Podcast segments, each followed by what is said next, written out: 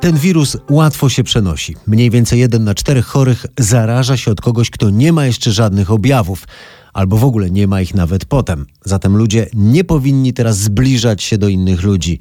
Kraje, które nie mają u siebie ognisk zarazy, powinny nie wpuszczać obcych, a jeśli wewnątrz pojawi się już ognisko, to nie powinny z niego nikogo wypuszczać. Chodzi o to, by średnio każdy zarażony zaraził mniej niż jedną osobę. Wtedy epidemia wygasa. Matematyka ze szkoły podstawowej. W uproszczeniu, jeśli każdy nosiciel wirusa zaraża średnio jedną osobę, to po 10 takich transmisjach mamy 10 zarażonych, a po 20 20. Wystarczy, że średnia jest śladowo mniejsza niż jeden i więcej ludzi powinno zdrowieć niż się zakażać. A jeśli każdy zaraża średnio dwie osoby, to po 10 cyklach transmisji Proste mnożenie mamy 1024 zakażonych, a po 20 ponad milion. Zatem nie trzeba miesiąca, by załamał się system szpitalny. Ludzie chorzy z powodu koronawirusa nie mogli się doczekać żadnej pomocy i cały system się załamał. Którym krajom udało się, tak się wydaje, ograniczyć przyrost osób, którzy zaczynają chorować na koronawirusa? To Chiny, Tajwan czy mm, e, Japonia. Jednak procedury, które tam zostały wdrożone, nie są do końca możliwe do zastosowania w Polsce czy w demokratycznych e, krajach. W związku z tym my musimy tak dalece ograniczyć, uszczelnić nasze granice, tak dalece ograniczyć ruch, mm, żeby zmniejszyć prawdopodobieństwo proliferacji koronawirusa. Zauważa premier polskiego rządu. A Polska obok Czech, Słowacji i Węgier, a także Austrii podejmuje wbrew reszcie Unii Europejskiej zdecydowanie najdalej idące kroki, biorąc pod uwagę skalę epidemii. Zamyka granice dla obcokrajowców, szkoły, lokale gastronomiczne i rozrywkowe i, zama- i zabrania zgromadzeń powyżej 50 osób. Stany Zjednoczone wolniej wprowadzają takie obostrzenia. Europa Zachodnia nie spieszy się. Kanclerz Niemiec ogłosiła, że i tak zarazi się większość Niemców, a premier Boris Johnson wprost uprzedził Brytyjczyków, że wielu z nich straci swoich bliskich. Więcej o mechanizmie propagacji tego patogenu i o tym, jak go można powstrzymać poprzednim odcinku mojego podcastu. Nazywam się Michał Zieliński. Dziś o tym, jakie mogą być skutki epidemii. Rozmiar tych skutków na razie jest trudny do przewidzenia. Wiadomo jednak, że zmieni świat w różnych aspektach. Zmieni się życie każdego z nas. Zmieni się gospodarka, polityka, no i ochrona zdrowia.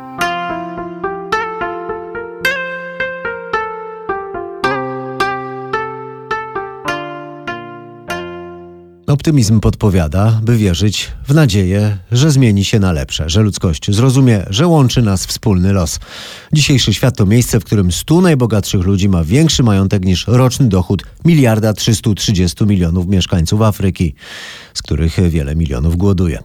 Świat, w którym państwa pogrążają się w długach, zaniedbując choćby szpitale, bo skutecznie opodatkowują ciężko pracujących małych przedsiębiorców, podczas gdy szefowie wielkich firm, a nawet funduszy, które nie wytwarzają nic poza elektronicznymi transakcjami, transferują niewyobrażalne pieniądze do rajów podatkowych. Między innymi o tym mówiłem w poprzednich odcinkach mojego podcastu.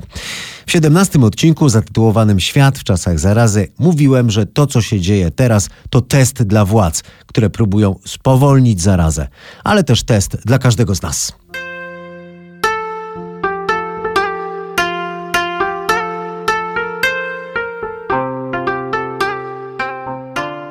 Za chwilę z moim gościem porozmawiam o tym, jak może zmienić się układ sił na świecie pod wpływem działania koronawirusa. Moim gościem telefonicznym będzie specjalista w dziedzinie geostrategii dr Jacek Bartosiak.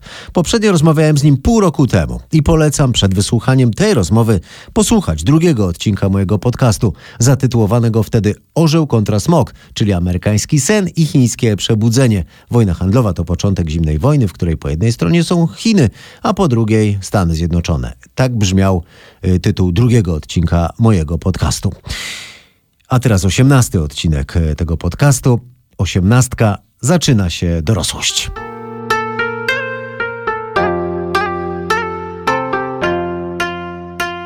To taki ogólny tytuł tego odcinka zaczyna się dorosłość. Mówiliśmy te pół roku temu o przerwaniu łańcucha, łańcuchów dostaw. No teraz następuje coś, co można nazwać raczej rozerwaniem albo rozsadzeniem tych łańcuchów.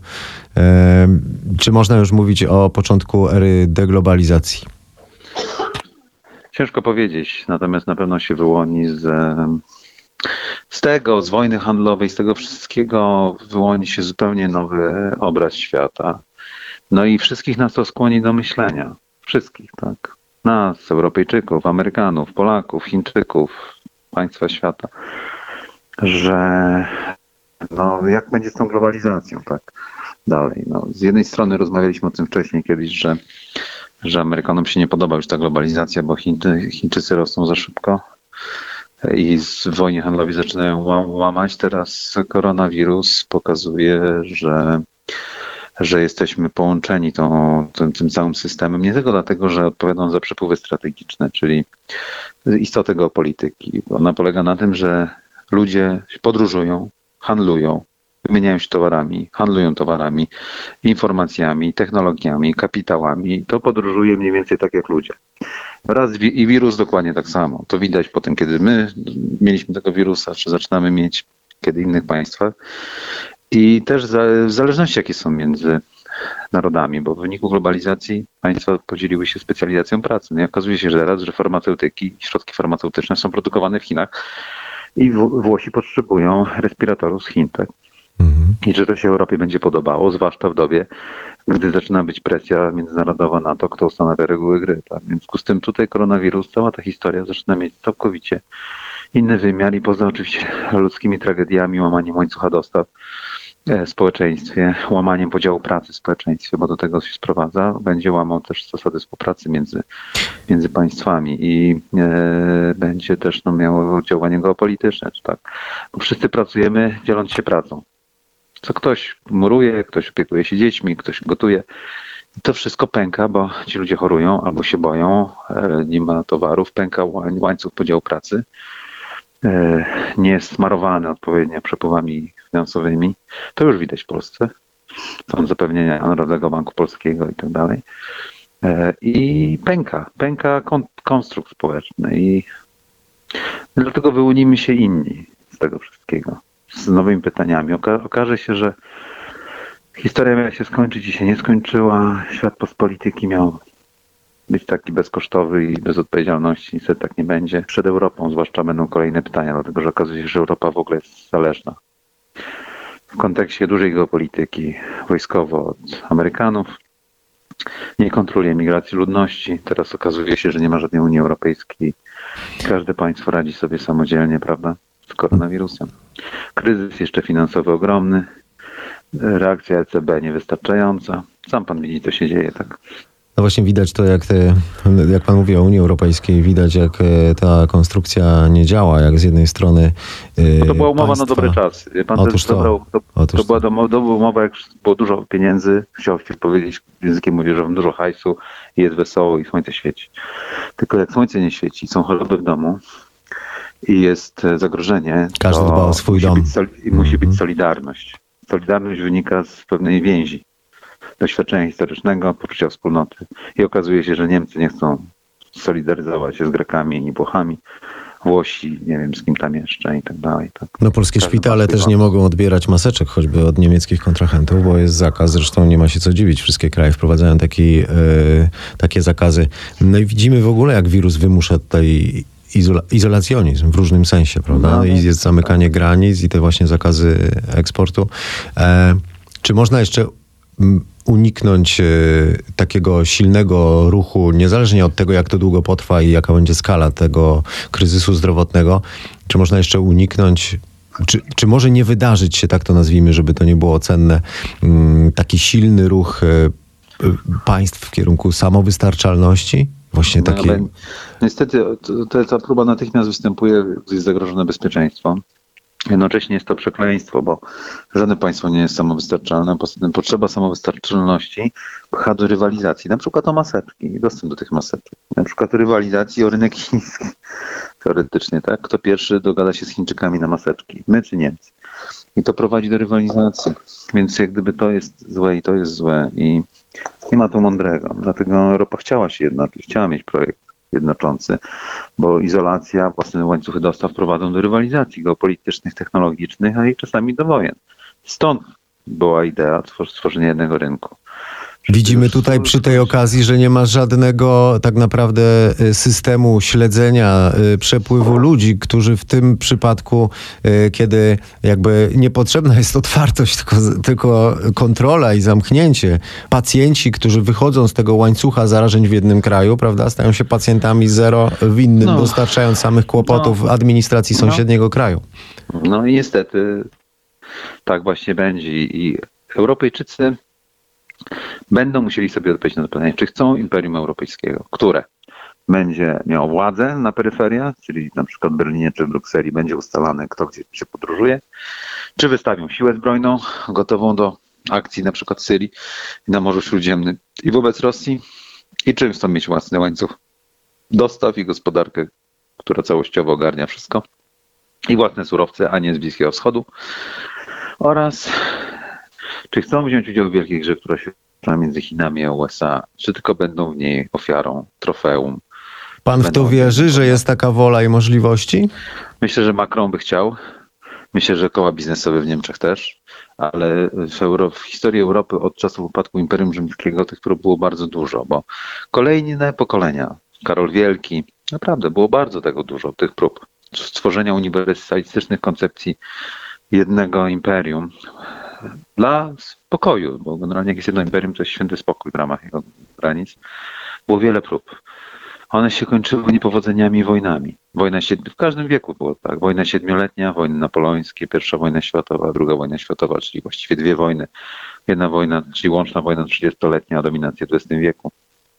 Eee, I, no i zobaczymy, co będzie w XXI wieku. Europa jest po prostu zbyt podzielona i, i, i nie może się zgodzić, kto miałby niby rządzić. Niemcy, Niemcy są za duże, żeby podporządkować się innym, a są za małe, żeby rządzić Europą. Tak, stara Obie wojny światowe tego wykazały, tak. I teraz też denerwują Niemcy, Francuzów, nas, tak, że próbują się rządzić. Po prostu to jest naturalny akt balansowania. Europa jest przekleństwem dlatego, bo jest za dużo narodów. I nie mogą się porozumieć w dobie kryzysu. To jeszcze To wrócimy. Prowadziło często do wojen. No niestety Mhm. to jest taki nasz pępek świata. Piękne miejsce, Europa, które niestety zawsze ma to samo przekleństwo. Oprócz tych, co już mówiliśmy, słabości, no to, no to mamy e, choćby widać, że ta infrastruktura ochrony zdrowia, choćby we Włoszech na północy, gdzie, gdzie jest to jeden z bogatszych obszarów e, Europy, mm, no nie dorasta do możliwości chińskich już w tej chwili. Widzimy, że Europa jest w dużej mierze też e, właśnie niesamowystarczalna przy takim kryzysie. No, leki podtrzymujące życie, e, komponenty do produktów technologicznych, to samo zresztą dotyczy Stanów Zjednoczonych, prawda? Już nie mówiąc o dostawach ziem rzadkich, to wszystko jest kompletnie kontrolowane przez Chińczyków i to chyba jest nie do utrzymania taki system. Jakie, jak, jakby wychodząc tutaj e, myślą na, na, na taką, do, do takiej globalnej skali, jakie możemy, oczywiście to jest pełne gdybanie, ale y, jakich zmian możemy się spodziewać w systemie gospodarczym? Nie mówię teraz o tym, od czego pan zaczął, czyli o ludzkiej świadomości, o jakiejś odpowiedzialności w biznesie, o innych wartościach, które być może, miejmy nadzieję, zaczną y, rządzić kapitalizmem. Mówię teraz raczej o takim y, układzie sił międzynarodowym, gospodarczym. Widać, że kraje azjatyckie, choćby y, no, No tak. Tajwan, a Korea Południowa, Japonia, y, tam te wykresy te, przyrostów tych zachorowań są zupełnie inne niż tutaj. No. Trudno się wypowiadać jeszcze w tej chwili. Po pierwsze, nie znamy wszystkich danych. Po drugie, jesteśmy na początku tej epidemii. Boże, żebyśmy naprawdę ją przeszli, bo może za trzy miesiące będziemy, będzie pan do mnie dzwonił i będziemy naprawdę w takim po prostu momencie trudnym. e, My w Europie e, i dopiero wtedy będzie dramat. E, No naprawdę niektóre złowieszcze są zupełnie te przepowiednie ludzi, jeżeli się słucha jakichś ekspertów. Ale może już nie apotujmy tym. Trudno powiedzieć. Na pewno już jak opadnie kurz, to wszystko minie, to ludzie, bo epidemia w przeciwieństwie do zbrojeń czy ruchów kapitałowych dotyczy każdego człowieka. W związku z tym będą oceniać, jaki model zarządzania był lepszy i rządzenia. Tak będzie to jeden wielki test dla Zachodu, dla Europy, dla nas, dla Polaków, dla polskiego rządu, dla wszystkich, dla Chińczyków. No i pierwsze wnioski są takie, jak pan mówi, ale ja nie wiem, no wszystkiego przecież możemy nie wiedzieć. Na pewno to, co zrobili Chińczycy, było niepowtarzalne w historii świata, jeżeli chodzi o przedsięwzięte środki, żeby powstrzymać epidemię. Zarówno pod kątem drakońskości, bezwzględności, komplementarności środków finansowych i tak dalej. Tak. Widać na przykład, że Brytyjczycy mają zamiar zupełnie inaczej do tego podejść. Mają zamiar po prostu pozwolić, żeby wirus prze, przeleciał przez społeczeństwo. Tak, troszkę to zwolnić, tak, i, i, i pozwolić się zarazić. No i e, zobaczymy. Może się okazać, ludzi, że tak. nie wiem. Może widocznie mają to przemyślane, że to jest lepsza strategia. Bo oni boją się najwyraźniej, to jest moja ocena, nie jako znów lekarza, tak jakby Borys Johnson i ci to zdecydowali, uznali, że utrzymanie spójnego łańcucha dostaw, żeby społeczeństwo dalej funkcjonowało jak mechanizm, że ludzie się dzielą pracą, jest ważniejsze niż to, że sporo osób jednak będzie ciężko chorować. Tak? No, premier Johnson powiedział to wprost i myślę, że w niewielu krajach na świecie to jest w ogóle możliwe, żeby powiedzieć tak e, społeczeństwu. Wielu z was będzie musiało pożegnać się ze swoimi bliskimi. No to jest... e, No, widzi pan w jakich czasach jesteśmy. No. A jeszcze pana zapytam na koniec o jedną wypowiedź. Y, Przedwczoraj bodajże rzecznik chińskiego MSZ-u napisał na Twitterze wprost, y, że to Tak, amerykańscy żołnierze przy, Tak, przywlekli do Wuhanu wirusa, sugerując, że to było zrobione celowo. Y, To, to chodzi o wojskowych, którzy w październiku brali udział w y, igrzyskach takich dla, dla mundurowych, sportowych. E, Myśli pan, że to jest jakiś taki spowodowany nerwowością głos y, mm, jastrzębia chińskiej dyplomacji, Myślę- czy zwiastuje to zaostrzenie się konfliktu do... Zwiastuje zaostrzenie, zaostrzenie konfliktu i nieważne jak było, ważne jaka ma być percepcja. I jeszcze na dodatek Chińczycy będą chcieli skapitalizować to, że wygląda na to, tylko może to jest przedwczesne, co mówię, że sobie poradzili dosyć skutecznie z tą epidemią. Tak? Będą chcieli pokazać, jaki Zachód jest bezradny w obliczu epidemii. Tak? Na razie tak to wygląda, tak. I że no i skapitalizować ten rynek wewnętrzny, teraz żeby Chińczycy zobaczyli, jak wygląda to na zachodzie. I jest, że odparli atak, można powiedzieć, tak? I to tak skutecznie, że teraz kontratak jest i no po prostu, no. To politycy tak robią. Tylko trwa wielka, ty- tylko- trwa wielka rywalizacja między Chinami a USA o dominację, o podział w światowym podziale pracy.